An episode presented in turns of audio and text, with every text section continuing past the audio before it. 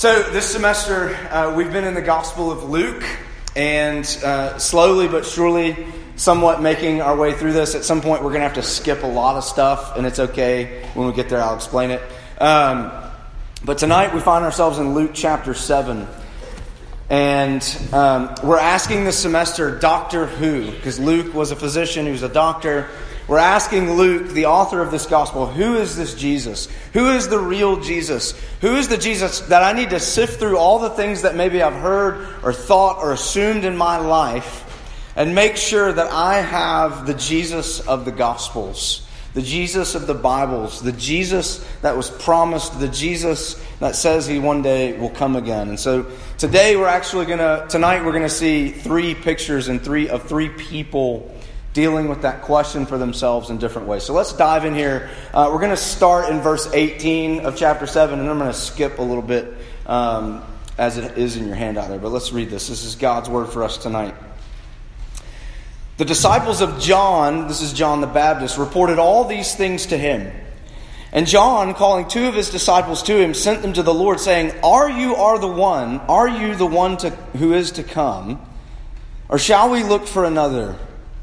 And when the men had come to him, they said, John the Baptist has sent us to you, saying, Are you the one who is to come, or shall we look for another? In that hour, he, being Jesus, healed many people of diseases and plagues and evil spirits, and on many who were blind he bestowed sight. And he answered them Go and tell John what you've seen and heard. The blind receive their sight, the lame walk, lepers are cleansed, and the deaf hear. The dead are raised up, the poor have good news preached to them. And blessed is the one who is not offended by me. Let's skip down to verse 36. One of the Pharisees asked him to eat with him, and he went into the Pharisee's house, and he took his place at the table. And behold, a woman of the city, who was a sinner, when she learned that he was reclining at table in the Pharisee's house, brought an alabaster flask of ointment. And standing behind him at his feet, weeping, she began to wet his feet with her tears, and wiped them with the hair of her head, and kissed his feet, and anointed them with ointment. Now, when the Pharisee who had invited him saw this, he said to himself, If this man were a prophet, he would have known who and what sort of woman this is who is touching him, for she is a sinner. And Jesus, answering, said to him, Simon, I have something to say to you. And he answered, Say it, teacher. A certain money lender had two debtors. One owed 500 denarii and the other 50. When they could not pay, he canceled the debt of both.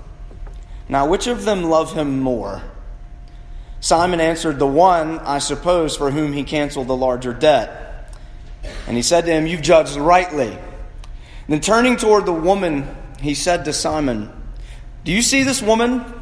I entered your house, and you gave me no water for my feet, but she has wet my feet with her tears and wiped them with her hair. You gave me no kiss, but from the time I came in, she has not ceased to kiss my feet. You did not anoint my head with oil, but she has anointed my feet with ointment. Therefore, I tell you, her sins, which are many, are forgiven. For she loved much. But he who is forgiven little loves little. And he said to her, Your sins are forgiven. And then those who were at table with him began to say among themselves, Who is this who even forgives sins? And he said to the woman, Your faith has saved you. Go in peace. The grass withers and the flowers fade, but the word of our God will stand forever. Let's pray before we look into this. Father, we thank you for this, your word, and we ask, as we always do, that it would be just that to us, your very words, that you would speak to us and speak by your Spirit into our hearts. Words of truth, words of grace, words of life. We pray this in Jesus' name. Amen.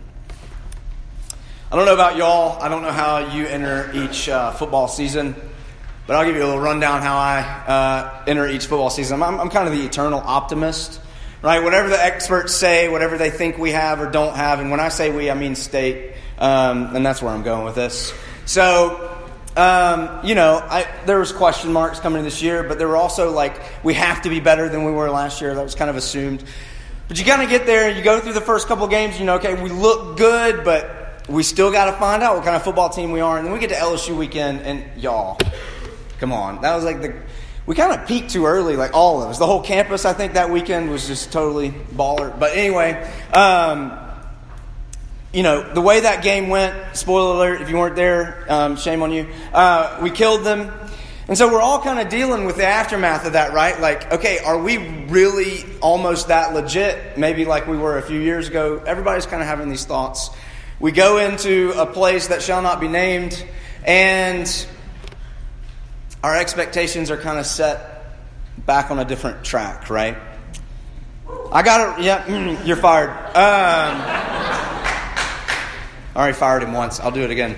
Um, so there's a thing as I assess football, as I assess my team that I'm a fan of, and and how we did the first few games, and going into a big game, right? I had a certain set of expectations, and last Saturday they were kind of turned on their head, right? I wasn't for sure we would win, but I was somewhat for sure. I thought that we wouldn't look like we did, right? Because my expectations as they grew and as some different evidence maybe shaped my expectations, they led to a series of assumptions, big ones, and they governed then what I then expected for the near future. And as soon as those expectations were disappointed, right, I'm right back in the fetal position on the floor. I mean, I'm right back uh, having measured expectations, I guess. What we see in this passage tonight, we covered a lot of ground and we skipped a lot of verses, but it's fine. But what we see in this passage tonight, we're going to look at, is three people dealing with Jesus and trying to bring their expectations of him and what they think he's about or what they think he should be about in line with reality. And those three pictures, I have them listed there for you. One is a picture of doubt, next one's a picture of skepticism, and the next is a picture of faith. So let's run through this. The first is the picture of doubt, and this is John the Baptist, and these stories are, are right back, uh, they're back to back with each other. Uh, and I want you to get the full voice, full, full force of Luke including this picture, because for Luke and for all the gospel writers, and for Jesus himself, actually, John the Baptist plays an integral role for us understanding who Jesus is. That was his God given, God ordained before the foundations of the world role, was to be born before Jesus and to prepare the way for him. That was his ministry. Later on, you'll see, if you keep reading in your own Bibles the this verses that we skipped, Jesus actually tells the crowd that of men who have been born, none of them are greater than John. Jesus thought a lot of John, okay? Um, and now, what we read, as, kind of a few chapters into the gospel, is that in the midst of Jesus' ministry, his preaching, his healing, his being generally awesome, as it reads, John kind of has a moment where he stops and he's like, Is Jesus the one or not? And so he sends his disciples to Jesus and asks him this question. And this, and again, you got to get the full weight of it. No one believed in Jesus like John did. John is the one that we read at the beginning of uh, the Apostle John's Gospel that Jesus walks by him and his own disciples, and John tells his disciples, "There goes the Lamb of God who takes away the sins of the world." John knew who Jesus was. He baptized Jesus, okay? That's what makes him the Baptist, not a Baptist, right? He heard the Father speak. He saw the Spirit descend on Jesus like a dove. And it's this John, at this juncture, after a few months or years or whatever, there he goes, Is Jesus it or not? And so he sends his disciples to ask. And so the question is, what is at the root of this doubt? And look, it's John the Baptist. At the root of this doubt is not unbelief, okay? There's all kinds of different doubt, and, and I don't have time to break it down, but John's doubt is not coming from a place of unbelief, but you got to see what's happening.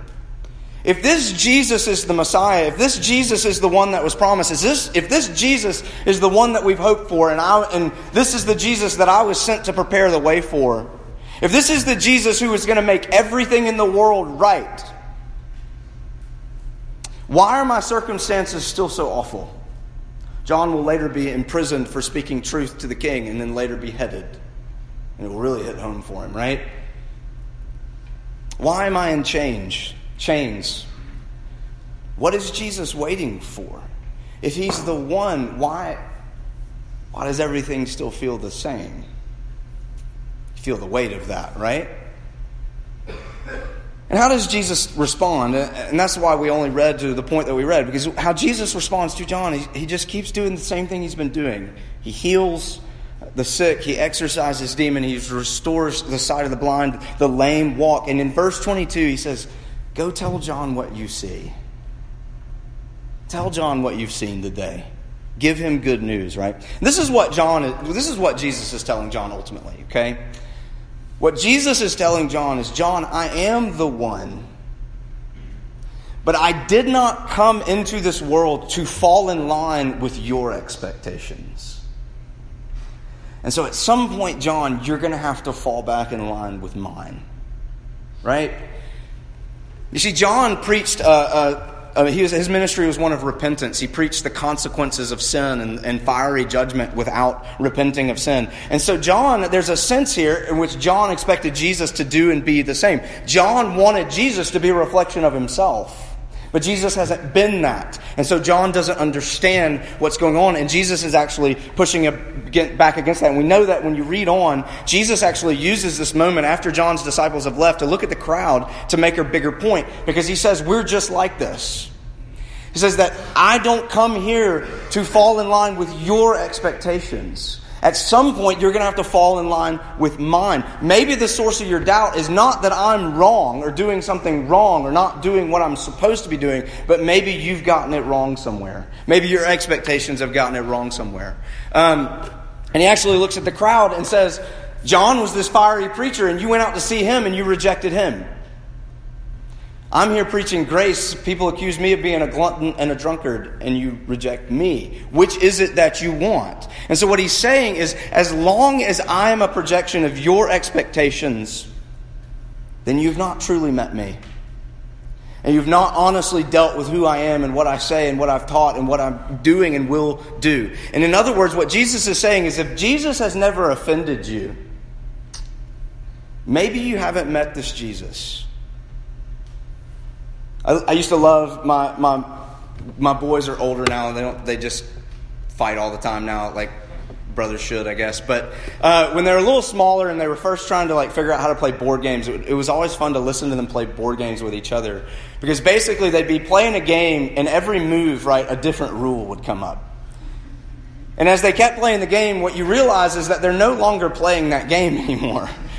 They're playing a projection of the things, of the way they thought that game should go and, and the way that that game should measure up to what they thought it should be.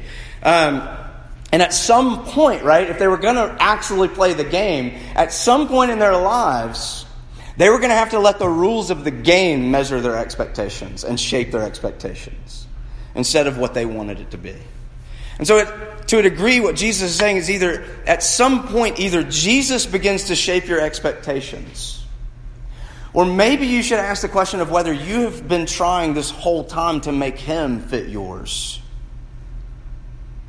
Who doesn't sympathize with John? If Jesus, if you are the one, why do I still feel the same way now that I used to? Why did my parent still pass away when they got sick? Why did so and so go through the abuse that I know they went through? Why can I not keep from going back to this or that weekend after weekend after weekend? If you are the one, what am I doing wrong, right?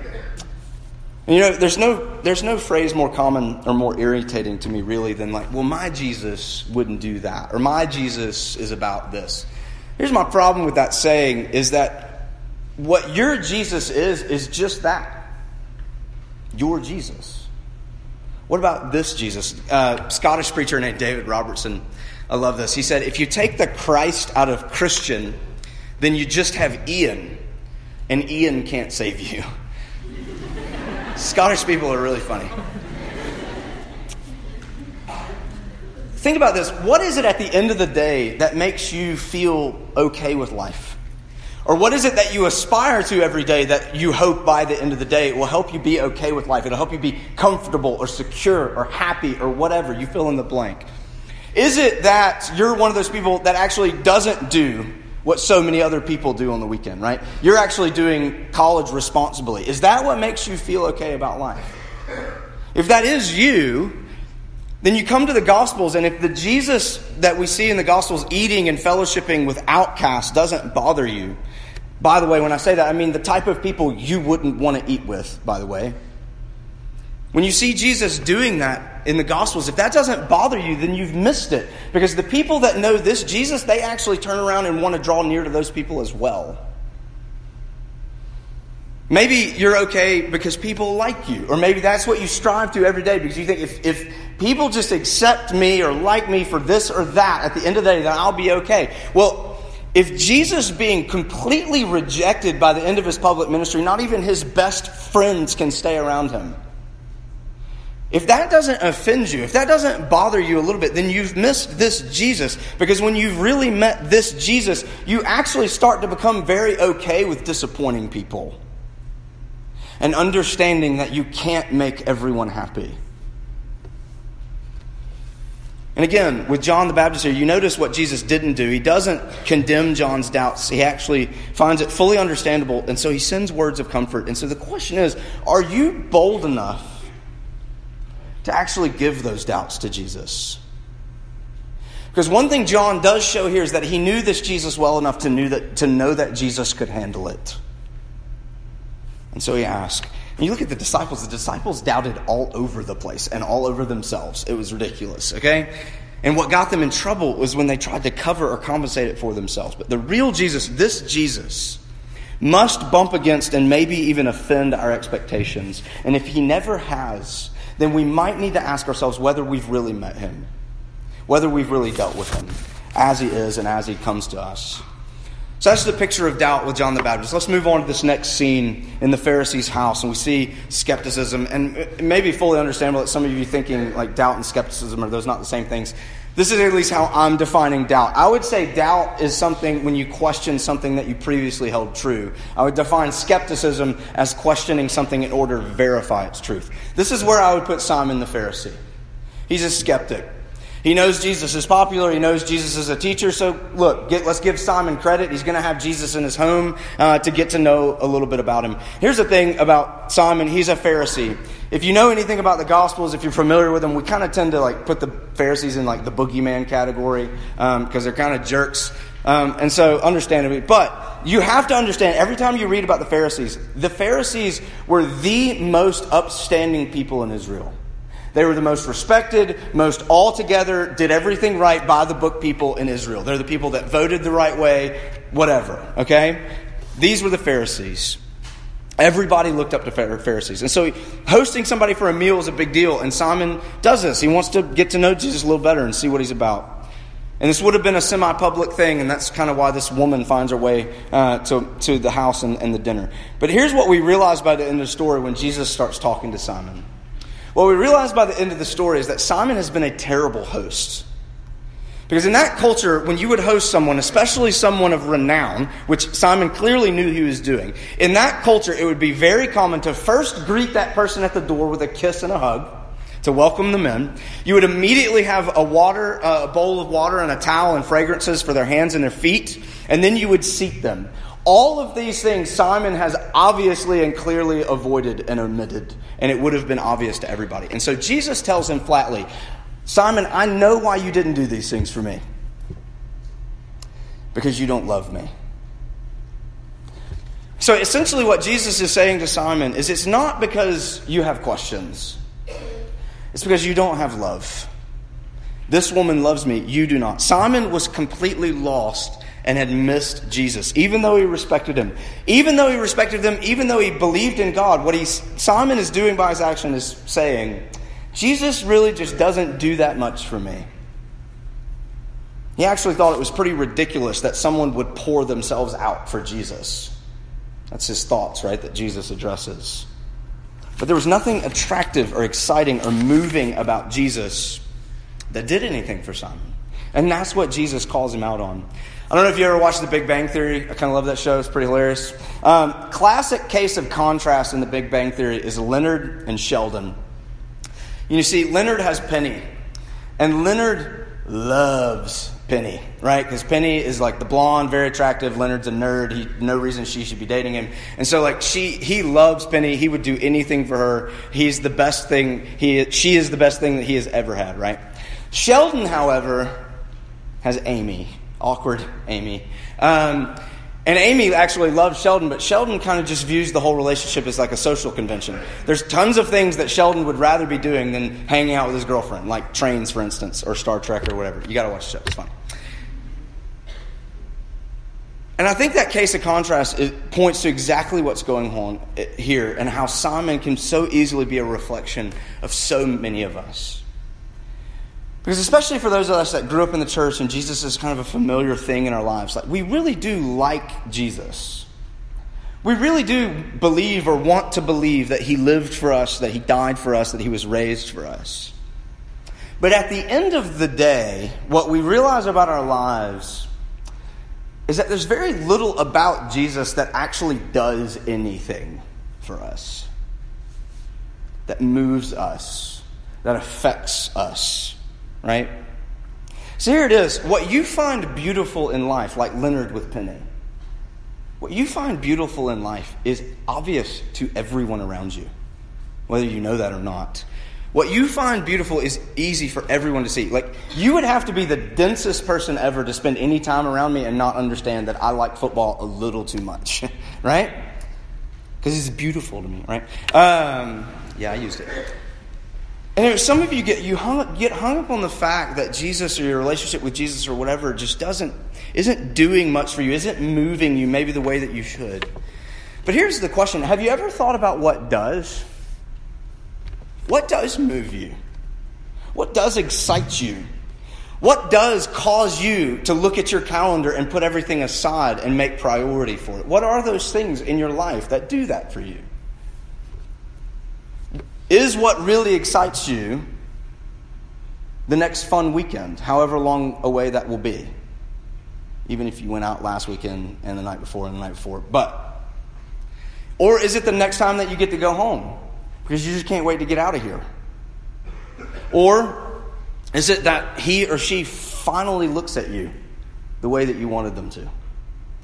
What is it that really moves you? Because what really moves you is what you find beautiful. And what really moves you at the end of the day is something besides Jesus. And it's something besides Jesus because if you're honest, you just find those things more exciting. And once again, as heartless, cold, whatever, as Simon is towards Jesus, Jesus doesn't condemn his skepticism. It's not what he does. He meets him where he is. He confronts him with this fact that Simon, your skepticism isn't rooted. Skepticism being, you're trying to verify if I meet your expectations. Your skepticism isn't rooted in a lack of evidence, it's rooted in a lack of love. Your heart doesn't want me and that's why he points to this woman. Um, Simon didn't think he needed Jesus, but this woman does, which leads us to the last picture, okay? This picture of faith. This is kind of amazing. We don't really know much about this woman except one thing. The passage says it three times. She was a sinner, she was a prostitute. That's what we're being told. If he had known what kind of woman this is, he would not have let her touch him, right? Everything she does here, and this is you got to take this full picture, and everything she does here is outrageous. She one, she busts up in a house of a well-to-do person and a dinner party of probably all men. She's breaking every social convention that there is. Okay, um, couldn't even speak to your wife in public in this culture. Okay, she's a blustering mess. Okay, she's crying and she cannot contain it. Tears are f- just pouring from her face. She's on the floor in a heap, and she has let down her hair, which, interestingly, culturally back then, one of the main things that a man would look forward to on his wedding night was the first time he got to see his bride let down her hair. She is breaking every single convention that there is between men and women and people of well to do people and not so well to do people, okay? And more than that, she takes this alabaster flask. It's a very expensive thing. And she uses all of it. Not only does she use all of it, she uses it on Jesus' feet. All right, y'all gotta understand, maybe y'all thought about this and heard this before, but y'all gotta understand feet, feet are nasty just in general. But in this day, feet were gross, funky, okay? Like, you know, your mom tells you go to the bathroom wash your hands. Like in this day, it was like, dude, wash your feet. Okay? Jesus' feet, he walked everywhere. They would have been nasty. Okay? She is literally pouring herself out on Jesus' feet. And here's the thing you know, they didn't have air conditioning back then. They also didn't, like, a shower a day was not a thing back then, too. A vial of something that smelled good for a prostitute, that was her livelihood. To smell good, to be attractive. And she is pouring, she is somewhat literally pouring her life at Jesus' feet. This was her security. It was her beauty in a bottle. And something about Jesus so captured this woman that she does not care what anyone thinks anymore. Some of y'all are like, man, I wish I could find that. Something about Jesus has so captivated this woman that she just does not care what anyone thinks anymore. Everyone in the room knew who and what she was. She doesn't care. She only cares about Jesus. And she shows it.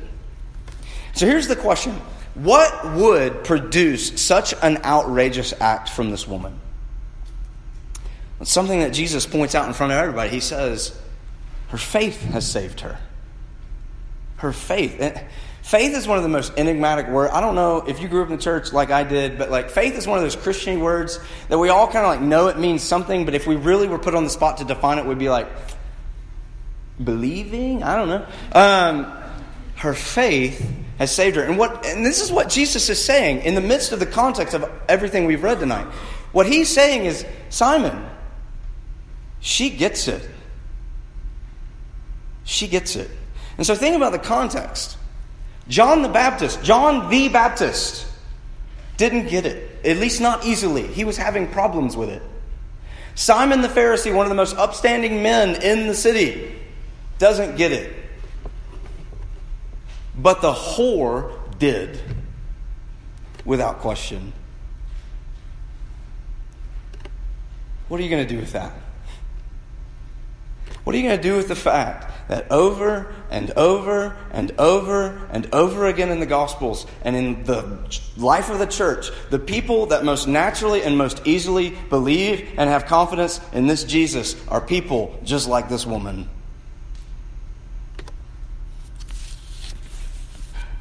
And here's the thing this woman had not done anything different. She'd obviously heard about Jesus. Maybe she'd even heard him talk at some point, and she'd heard about this too good to be true grace, and she realized that she needed it, and she believed. And Jesus says she gets it. And not only did she believe, what is so clear with this story is that it had begun to change her from the inside out. He tells her this, that her faith has saved her. What made her faith saving? And here it is. It was not because she had amazing faith. That's where all your minds went, right? That's where every youth retreat that you've ever been on that talked about faith goes. How good is your faith? The Bible never asks that question, by the way. Her faith is saving not because her faith is amazing but because her faith knows that there is only one place to place that faith, and it's in Jesus. Her faith is not saving because her faith is amazing. Her faith is saving because her faith was in a Savior. She knew that she had nothing she could bring. She knew that she had nothing she could stand on. She knew that even her own desirability and her beauty could not make her okay at the end of the day. And so she pours it out. And what she's saying is, Jesus, I need you. And that's it. I don't know if you've ever seen this video. I love amazing videos. Um, there's a video where um, a mom is, I don't know if it's the girl, little girl's birthday or what, she's sitting on the couch and she's gifting her with all this Disney stuff. And one of the main things is a Disney backpack, a print like a princess backpack or something. And the mom asks, where would, where would be a great place to take all this stuff? And the girl's like, Disney World? And the mom says, okay, well, let's go. And the girl's like, what? It's like, no, like I'm not joking. Like we're going to go right now. If you freeze the video at that moment, the look on the girl's face is like, it's like this burst of inexpressible joy just explodes out of her. It's amazing. I love it. Google it. Here it is. You give your life to what captivates you. You are giving your life to what captivates you. If you struggle with passion for Jesus, if you struggle with how you feel about Jesus or Christianity or whatever, what this is telling you, what the Disney girl would tell you, is that it, it, it must not be good news to you. What is the last thing that Jesus tells them to tell John? Healing, all this stuff going on. He says, Tell him that the poor have good news preached to them. It's good news. Your schedule, your grades, your looks, that girl, that guy, you might think they are good news, but they can't save you.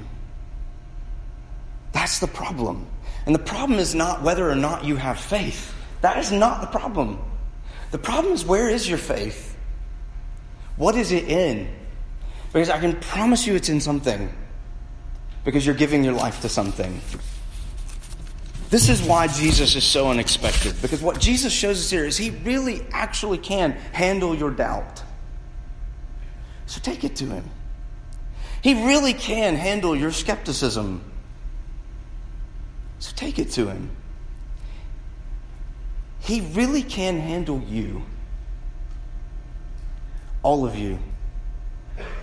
And there's not one bit of you that makes him cringe or shy away. For the first time in her life, maybe, that's what this woman found. He really can handle you. He really does delight in you. He really does delight in the real you, not the you that keeps failing you, you, yours or everyone else's expectations, but you. One of my favorite hymns is Rock of Ages, Cleft for Me, and my favorite verse in that hymn is this Nothing in my hand I bring, simply to thy cross I cling. Naked, come to thee for dress. Helpless, look to thee for grace. Foul I to the fountain fly. Wash me, Savior, or I die. This woman found that last line to be true. And so she went to Jesus and she found everything that she needed to heal her soul. What if it were true? Let's pray. Lord Jesus, would you give us hearts to believe? Would you give us hands to cling? Would you give us words to confess our doubt, our skepticism, our anger, our cynicism, our sadness, our shame, our guilt, our self righteousness, whatever it is.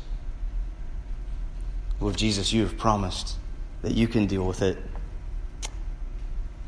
It's not quite what we expected, but we pray that you would meet us there, and we pray these things in Jesus' name. Amen.